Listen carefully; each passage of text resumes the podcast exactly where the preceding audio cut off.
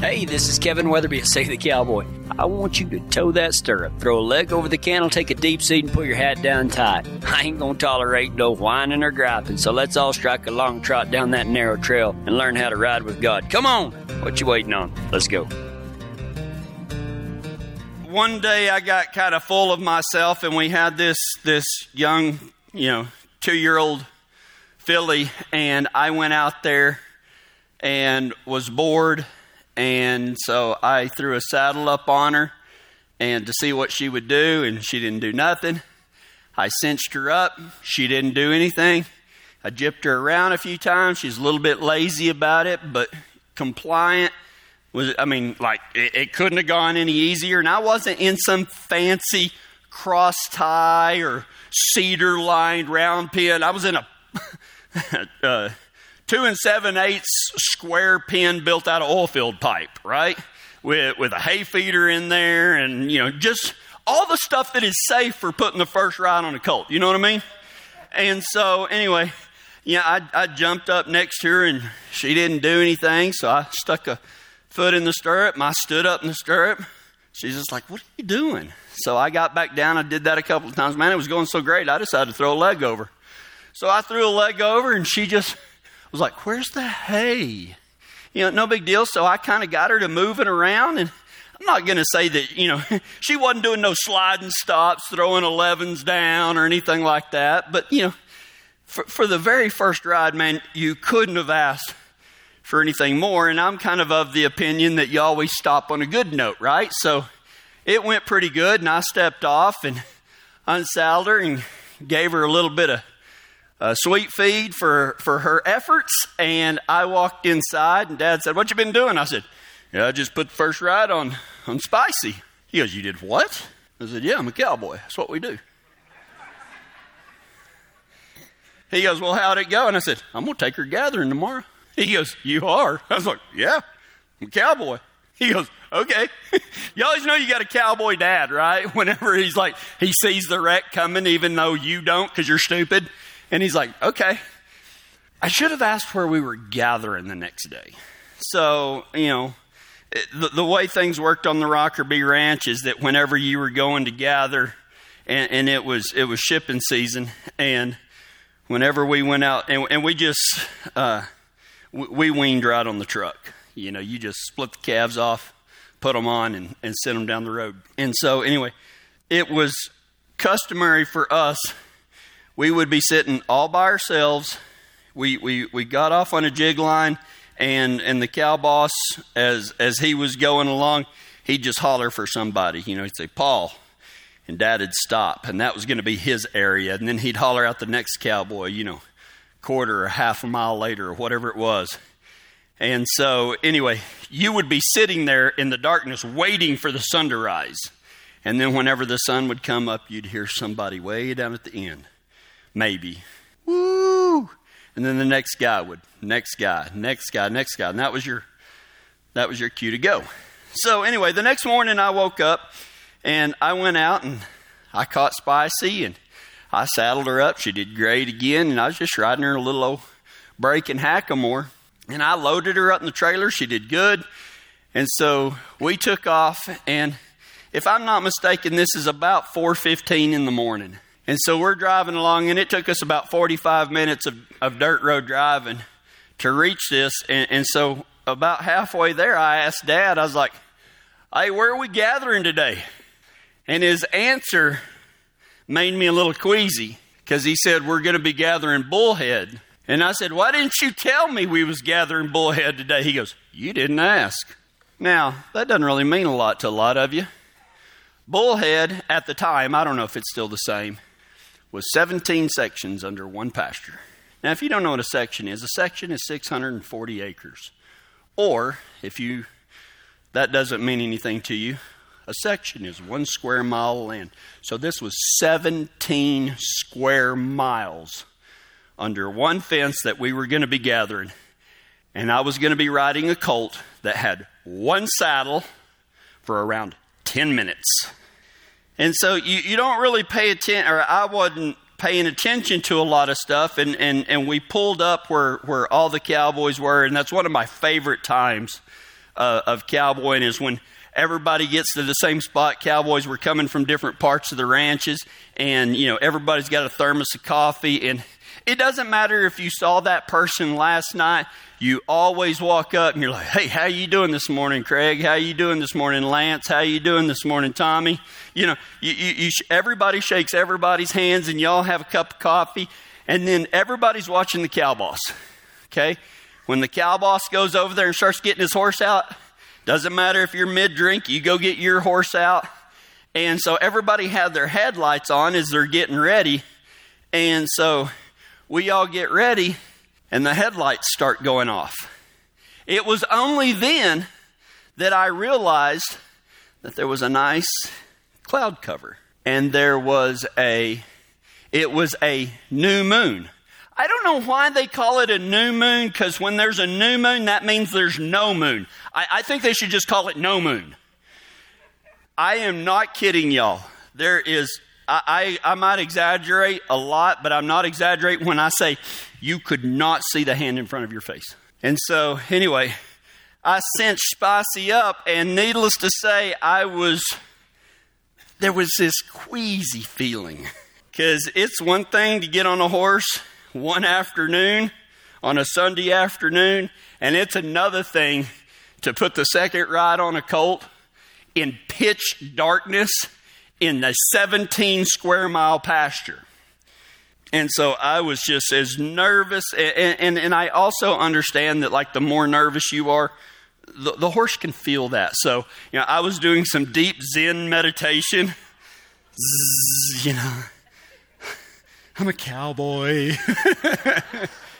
and so, anyway, I cinched her up and I kind of jipped her around. Couldn't see her, but, you know, I could feel the lead rope or the mecate. And so, anyway, I jipped her around a few times, and my dad was like, Where are you at? I'm right here. and so, anyway, I stepped up on her. There are no atheists on the back of a horse on the second ride in a 17 section pasture in pitch darkness. I found my relation, I deepened my relationship with God that morning. And so, anyway, I, I got on her and, and everything was fine. And, and, and by now, my eyes are starting to adjust. And, you know, it's big oil field out there. And so, you know, th- there were some lights out in the distance. So you kind of get your bearings a little bit. You know, you, you figured out where you were by finding a light, you know, 10 miles over there. And then you move your head and you can see a truck, you know, that blocks out the light. So I kind of knew where we were. And the boss says, All right, let's go. And you could hear the boss strike a long trot. And then everybody else started. And of course, the horse can see better than we can at night. So she kind of files right on in. And I am still just, man, I am praying in the Spirit of God. And so, anyway, we're riding along. And all of a sudden, man, I feel her like that. And I hear, ah! Spike, we found out something about Spicy. She did not like horses right behind her. And so every time a horse would come up behind her, she would kick out. Not buck, she would just try to kick them. And so anyway, I started pulling her up and I, and I backed to the end of the line. And so anyway, we, we're weaving through mesquite and everything. We get, we get over and we, we make a turn down this fence line that we're going to use as the starting place to gather this. And, and we probably long trotted 45 minutes, something like that, to, to get to where we were supposed to go. And then uh, all of a sudden, from the front, I hear, Kevin. So I pull her up. She didn't want to be around any of those other horses until there was no other horses. And it's still dark, right? And so I'm having to pull her up, and she's. Everybody knew where I was. Y'all probably heard it if you were, if you know, if you'd have been paying attention, y'all would have heard it up here. And so anyway, I'm just trying to keep her in the spot that I am and I'm petting her and I'm talking real sweet to her is real good and real good practice for whenever I met my wife, you know, that sweet talk. And it's okay, baby, I love you. You're so pretty. And so by now, you know, the, the, it's getting gray and you're start, you know, you can start finally starting to see stuff. And, and I bet we stood there for 30, 45 minutes, something like that on, on a colt and so I, I'm trying to keep her mind busy. You know, I'm backing her up, I'm moving her in circles, I'm trying to get her to move her, her back in, and just doing whatever I can to, to pass the time because standing still was not working. And finally, the sweetest sound I ever heard was whoop, and then it was down the line. So here we go. We start going out across the pasture, and and uh, she didn't know what speed to go. She didn't know how to rate yet. So you know, once I got her going, you know, she she wanted to go fast. She's like, Let, let's get back home. So she starts to lope off, and I'm like, no, no, no. We, we, this is not the time for loping. You know, do you not see the cactus and the mesquite? And I want to remain on top. And so, anyway, I got her slowed down, and then she would come to a standstill. So basically, the rest of the day was spent either like this, you know, pulling her back, or like this, trying to get her to go and, you know, pulling her, you know, there was no neck reining. It's like, ugh, like turning a freight train off tracks. You know, come on, go this way, this way.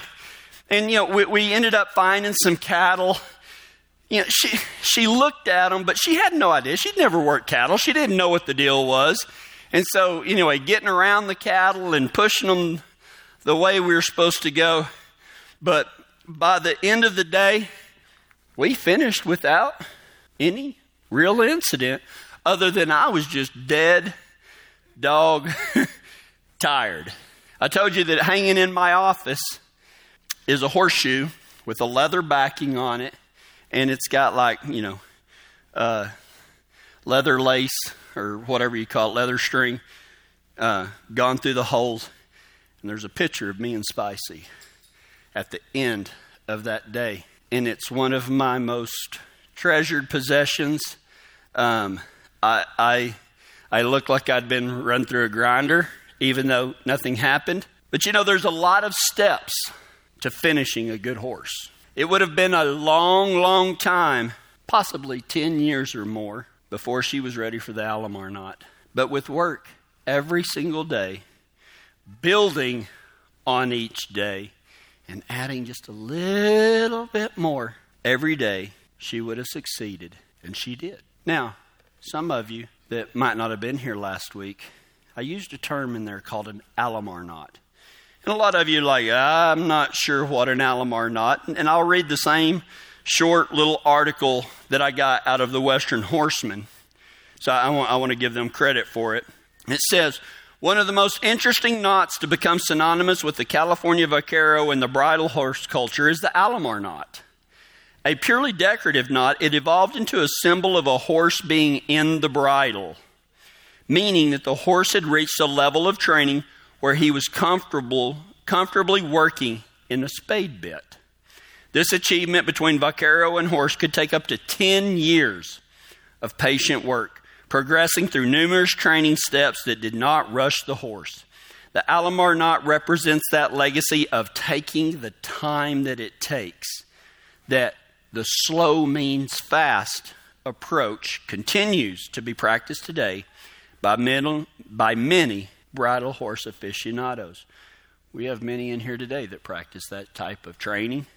On special occasions to celebrate the horse's level of competency, the vaquero of old would take his finest horsehair mecate and wrap it around twice around the horse's neck and carefully tie the alamar knot in the two ends, making sure when finished that the ends were even.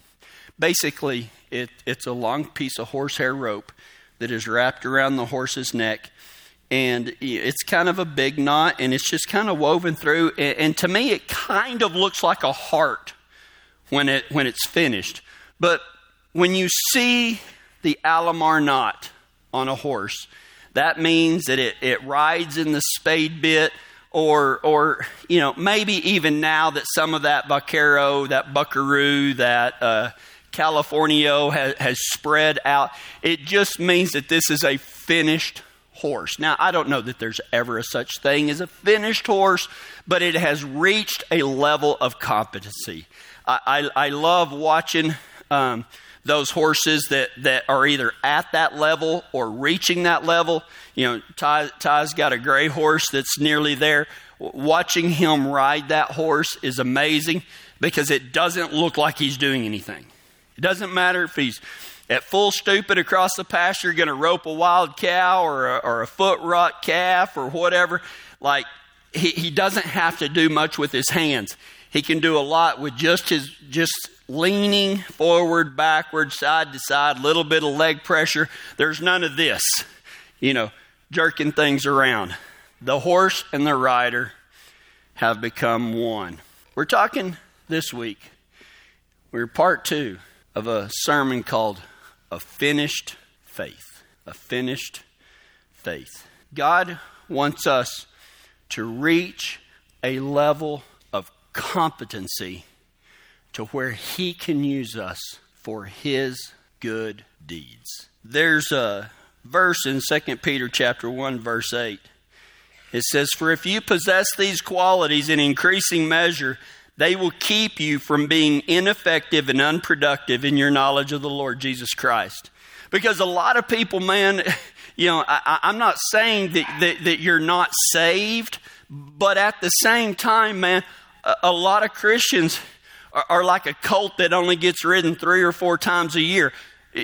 You can't get much done on them. They don't know what's going on. They don't know to pay attention to what's happening. They don't know how to rate. They don't know how to track. They, you know, they, they don't know which lead to be in. Um, they don't respond to subtle cues.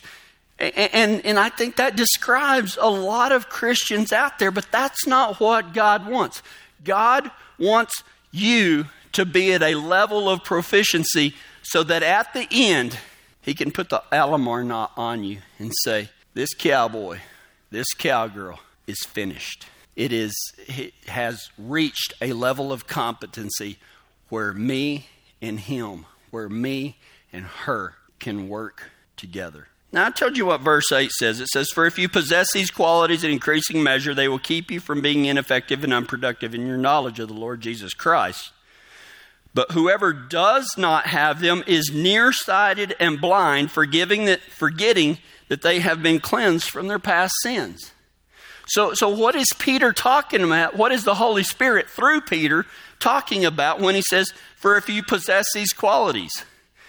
This Sunday and next Sunday, next Sunday we'll finish up, I will be talking about seven disciplines for a finished faith. Just like in finishing a horse, you know, God is trying to finish us. And, and, and He's going to build and build and build and taking the time that it takes. Listen, it, it, I, I, can't tell you how many times of, of those of us that, that practice uh, the cowboy way of life uh, frequently or for a living that, that we hear, or horse trainers hear, well, can you take my new colt and ride it for 30 days so I can take it on a, on a trail ride? Listen, 30 days don't make a finished horse. 90 days don't take a finished horse. 120 days don't take a, don't make a finished horse. You want to you want to give your horse to a horse trainer so you can take it and do it in? Go give it to Ty and give him 10 years. Cuz that's about what it takes to have what you would call a finished horse. Seven disciplines for a finished faith. So let's back up to verse 5 and find out what those are. For this very reason, make every effort to add to your faith goodness, and to goodness, knowledge, and to knowledge, self control, and to self control, perseverance, and to perseverance, godliness, and to godliness, mutual affection, and to mutual affection, love. For if you possess these qualities in increasing measure, they will keep you from being ineffective and unproductive in your knowledge of our Lord Jesus Christ. But whoever does not have them is nearsighted and blind, forgetting that they have been cleansed from their past sins. Now, I want you to understand one thing before we get started in these. This does not mean that if you don't do these, you aren't saved. Okay? I heard an illustration uh, last week that said that, that heaven is kind of like a safe harbor. And, and sailing into this uh, safe harbor at the end of our lives, there's going to be some uh, ships that you can tell have been through storms and their sails are patched, but, but, they, but they sail in there strong. And then there's going to be some Christians that make it to heaven, and they're going to be basically doggy paddling with a piece of driftwood across their you know, hanging onto a piece of driftwood, in other words. I don't want that to be you because there is a form of godliness that is ineffective and powerless. If you don't want to be one of those Christians that is ineffective and powerless, or as, as, as Paul puts it, ineffective and unproductive, then you must do these seven things.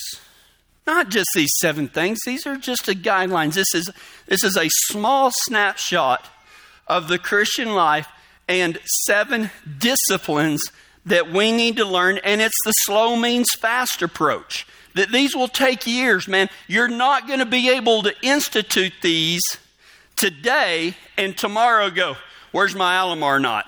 I'm finished. I, I did all seven of them today. No, man, this takes years and years and years. Anybody can do them while we're sitting in church. Anybody can do them while we're sitting at a service. Anybody can do these when times are tough.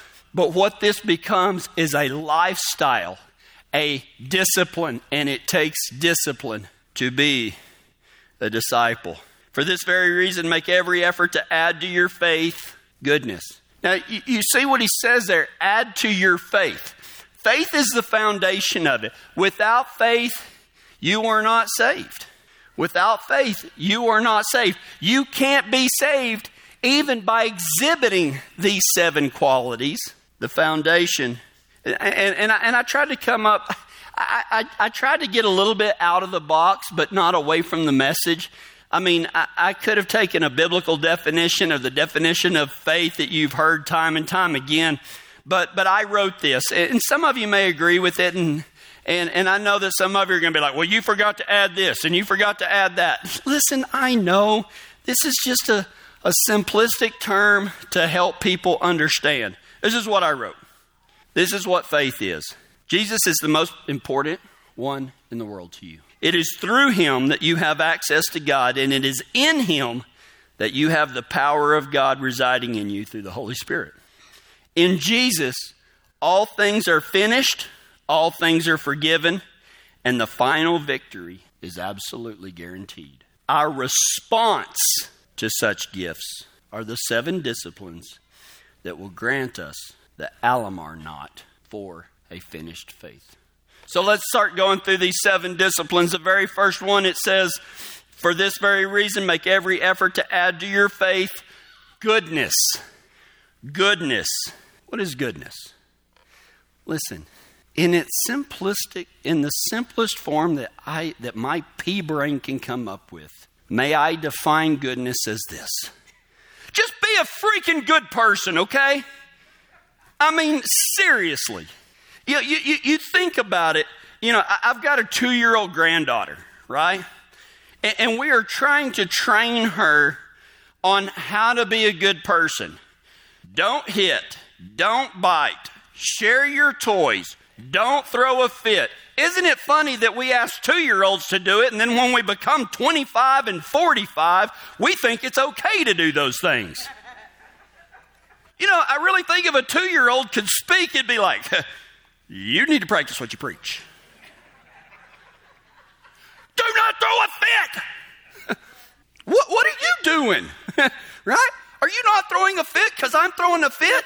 You know, I mean, j- j- just Listen, man, if it, seriously, if I have to try to explain to you what it means to be a good person, we need to have a sit down talk. And I'm going to bring my hot shot. Okay? Out of love, out of love. I mean, isn't it amazing that, that we, we can teach kids how to be good and then we forget everything that we taught them? We do. Be a good person. How do we do that? By doing the way things Jesus said to do them. By doing the way that Jesus did them. And how are you going to know how Jesus did things? By reading that magical book that they call the Bible, or that we call the Bible. I mean, listen, guys, I, if you've said this, just, just know that I am not picking on you. But I get so sick and tired of hearing that same old excuse. Well, I just don't understand it. Well, read until you find something that you do. Okay? Nobody understands the whole thing. You know, sometimes I'm reading along and all of a sudden I hadn't understood anything, and 10 years later I read the same thing and I'm like, oh, that's what that means. Because I was at a level to understand that. Listen, man, if you're new to reading the Bible, j- just read it until you do understand something. And when you do understand it, start putting it into practice. And usually, what that's going to mean is to be a good freaking person. Okay? You know, I, I, saw this quote and, and, I, and I really loved it. it. It's easy to be a good person until, until other people are involved, right? I mean, I guess if we was all monks living in a line camp all by ourselves, it ain't that hard to be a good person. It's a different story at Walmart or the elementary school pickup line. People lose their ever loving mind. I just want to have a sign put on my back window that says, Do unto others in this line as you have told your kids to do unto others. My gosh, they lose their minds. You know, the people that you're around, and, and, and take, and I don't want to say take this with a grain of salt, you know, don't, don't pick it apart. Just, just, just try to take this for what it is. The people that you're around, most of them, they're not friends, but they're not enemies either. They're just strangers going through different things than you're going through. I mean, seriously, you're no better than them. You're no worse than them. You don't know what they're going through. Maybe they need to poop. I don't know. Maybe that's why they're in a hurry. You know? I mean, seriously, we've all been there. You're not trying to be rude. There's going to be an accident if you don't get through that line quickly.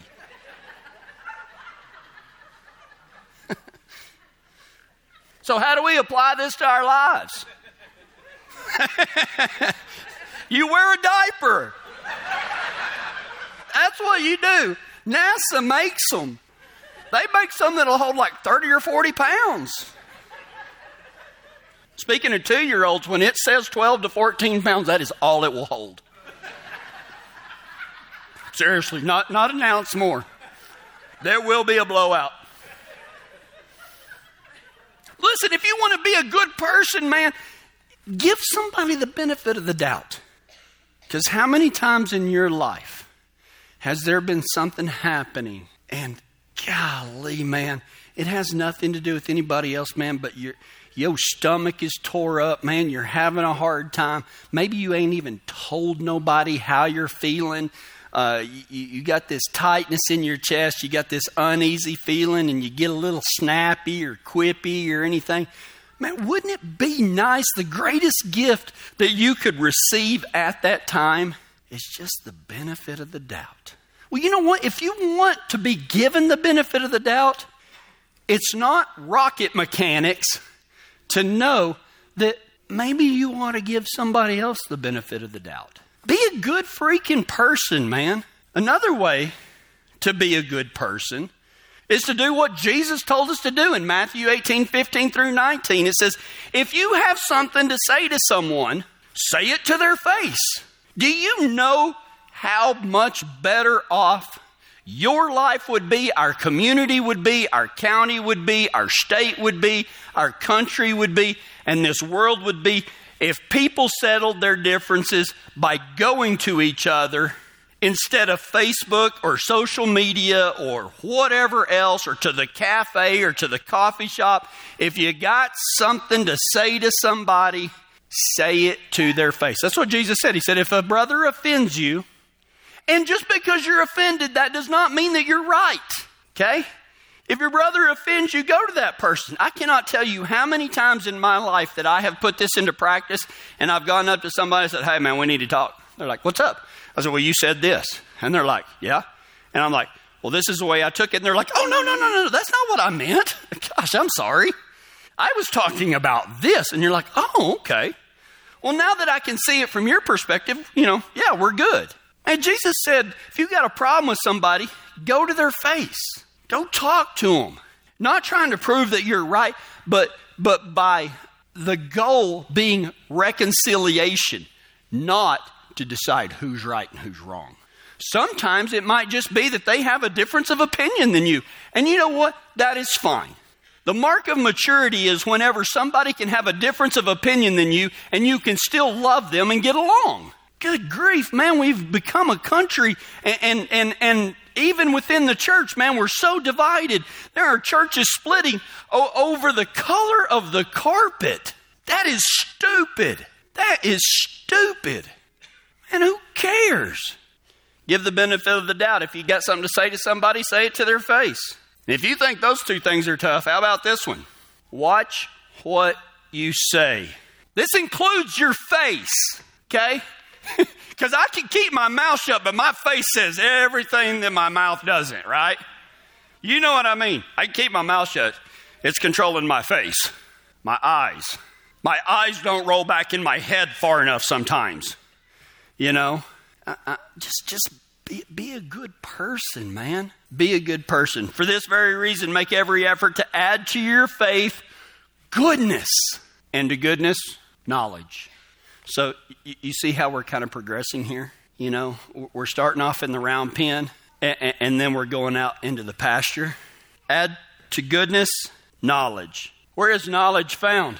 Knowledge, true knowledge, and wisdom is only found in God's Word. That is the only source of truth. The tr- your opinion does not make it truth. You can have an opinion, but just because it's your opinion does not make it the truth. The truth can only be found in God's Word. And in Romans chapter 14, we talked about it about a month ago, is, you know, eh, disputable matters. There are things in the Bible that, that is not covered.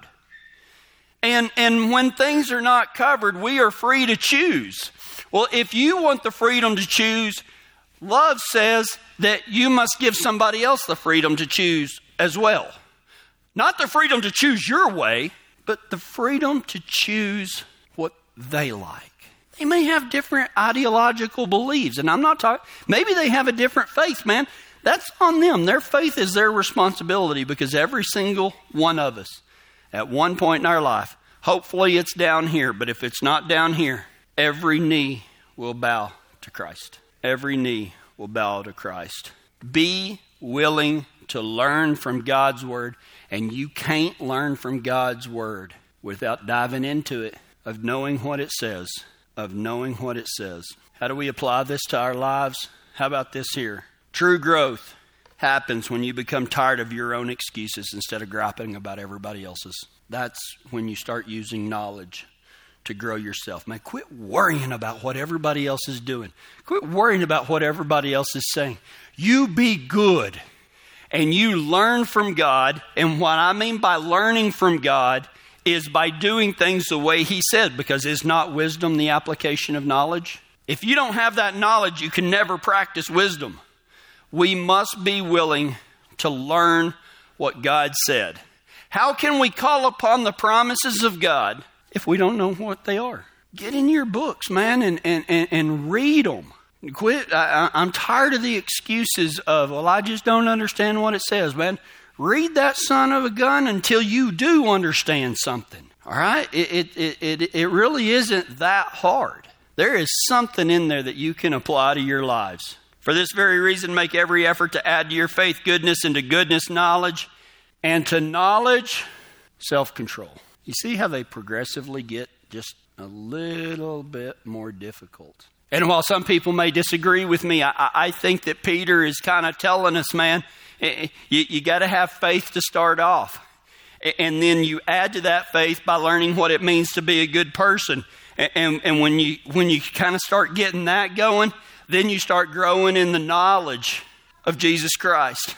And then when you start growing in that knowledge of Jesus Christ, you got to start applying that knowledge. And you know what you're going to have to have? You're going to have to have self control. Self control is mastering yourself. Self control is doing away with your own excuses. Because it's easy to point out what everybody else should do. What should you be doing? Like I said, quit worrying about what everybody else is doing. We always want to focus on what we do well and focus on what other people's don't do well. And each and every one of you's got something to work on. But we always push it to the back burner and, and, and we always make that, that excuse of, well, nobody's perfect. Well, you're right about that. Nobody's perfect. That don't mean we that we shouldn't be trying. True growth happens when you become tired of your own excuses.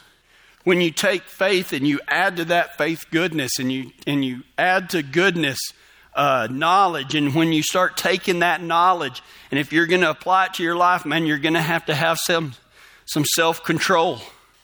And if you thought that those were hard, guess what? We're going to get a little bit more advanced. I didn't really give you applications to self control. Let me give you just a couple. Just food for thought. Self control, quit taking things personal. Everything that everybody else says, including you, is more indicative of what they're going through rather than who you are. You want to master self control? Quit taking things personal. You want to exercise self control? You worry about you. And the third thing, master yourself and the rest won't matter. When you master yourself, what other people do, does, does, does, whatever, you know what I mean? Man, it, it just becomes smaller and smaller and smaller and smaller. The person that has not mastered their self, everything everybody else does is huge. But the person that has mastered himself with adding to their faith goodness and to goodness knowledge and to knowledge self control and to self control, the next one, master yourself and the rest won't matter. What's next? It just keeps getting a little bit more advanced and advanced and advanced. The next one is perseverance. Another translation calls perseverance patient endurance. Patient endurance. Learn to handle the hard like you do the easy. You ever, you ever seen those people that when they're in a good mood, they're like, hey, we're in a good mood, man. Why are you so down, man? Turn that frown upside down. And you just want to hit them with a bat. How about I turn your smile upside down? You know what I mean? Perseverance or patient endurance is learning to take everything in stride, not just the good, but even the bad. Learn to handle everything the hard way like you do the easy. You know, there's an old saying that says, Everyone wants to be on the mountaintop, but nothing grows there. I see pictures of these Connor boys when they're guiding people up in the mountains, and they take these pictures, man, that just will take your breath away from the top of these big mountains, and there's not nothing up there except them. Everybody wants to be on the mountaintop, but nothing grows up there. Nothing grows up there. It's the valley where things grow. Keep going. Patient endurance means to keep going. Keep going by adding goodness to your faith and knowledge to goodness and self control to knowledge and perseverance to self control. You know, I read this this week, and man, it just it, it it just made me pause for a minute. For the Christian, this life is the only hell that we will know. For the unsaved, this is the only the only heaven they will ever experience. Keep going. Keep going. Quitting doesn't solve the problems, it starts them over. Quitting does not solve your problems, it just starts them over. Wasn't it Winston Churchill that said, if you're going through hell, just keep going? Man, that's what we got to do is that patient endurance. Man, there are going to be the times that we reach that mountaintop and we can just marvel at God's glory and, and His creation and all of that stuff. But you know what? When we're in the valley, we need to have that same attitude. About three years later, Spicy had turned into a pretty good mare. She'd turned into a pretty good mare. And one day, we're, we're off the Rocker B now. We're at our ranch outside of Fort Stockton, Texas at Kinosa. And that afternoon, I happened to see my dad, and he was walking around like he had shattered his femur. I mean, he just could he, he could just barely walk, and I was like, "What's the matter with you?" Don't ever ask a cowboy what's the matter with you, because they'll probably show you. So he dropped his breeches, and I'm like, "That's just tell me, right?" He had a bruise that started on the inside of his thigh, and it was such a bad bruise that it had worked its way to the other side. I'm talking about a deep yellowish purple type bruise, and I said, Did you get kicked by something? He goes, No, Spicy bucked me off. I'm like, What? I mean, this this mare had never bucked. Never bucked in her life. And I said, What? Am I, you know, my dad, you know, he's He's pretty sticky. So for a horse to unload him, it must have caught him way off guard or, or bucked real hard and, and probably both. And he said, Man, I was just long trotting out. I was going to check the cattle and everything was going good. She seemed just fine. And I kicked her into a lope. And, and, and y'all that ride, like, you'll know what I'm talking about. When you kick a horse from a lope, they'll kind of take a big, not a lunge, but their head will come up as they transition from, from a trot into a lope. He said, her head came up like she was going to go into that left lead. And he said, her head went up, and when it came down, it just kept going. and he said, she bogged her head and just bucked me off hard. And he had hit the swell in the saddle horn as he came off. I was like, dang, Dad, I bet that hurt. He goes, yeah? He said, we're going to go check cattle again tomorrow. You're riding her. I was like, what? Get back on, cowboy. He's like, I'm too old for this. You're going to ride her tomorrow. So the next morning we got up and me and my brother and my dad, we saddled up and they were riding along. And I said, look, I, am going to take her and I, am going to long trot and I, I'll, I'll see y'all in a little while. I, I'll meet you there. He's like, all right. So anyway, I saddled her up and just, just like nearly since day one. Now she had a good handle on her. Now you could ride her in a in in a bit and all of that. And man, she was relaxed and she was she was doing good. Anyway, I trotted her for for quite a while, and uh, anyway, uh, it was time to kick her into a lope. Now, I wasn't going to be surprised, and and I wasn't trying to tense up, and I and I wasn't uh, I wasn't real nervous or anything. I thought that you know something must have happened but sure enough, it happened just like he said it would. At the last minute, she bogged her head. And I did something, probably for the first time, that I had been told. That knowledge had been passed along to me throughout generations. And I don't know that I had ever really put it into practice out in a pasture. It went against every fiber of my being. And it's the scariest thing in the world to do. Even though these old cowboys have told us time and time again that this is what you should do. And the result was a knockdown dragout. Not between me and Spicy, but between what I wanted and the knowledge that I had been given. My dad rode up not seeing the epic battle that had taken place, and he saw me standing on the ground, putting my hat back on, and me and Spicy both quivering. He said, You okay? Yep. He said, She didn't buck you off too hard, did she? And then I told him what had happened, and he couldn't believe it, and neither will you. you got three guesses what's coming up next. For those of you who do not know, you'll have to come back next week to find out. You'll have to come back next week to find out how reverence and obedience changed my outlook from the back of a bucking horse. Let's go to God in prayer. Father, we want you to, we all want to be finished and have that Alamar knot hung around our neck and when that time comes. God, you have given us everything that we need to succeed, but we have to put the work in ourselves.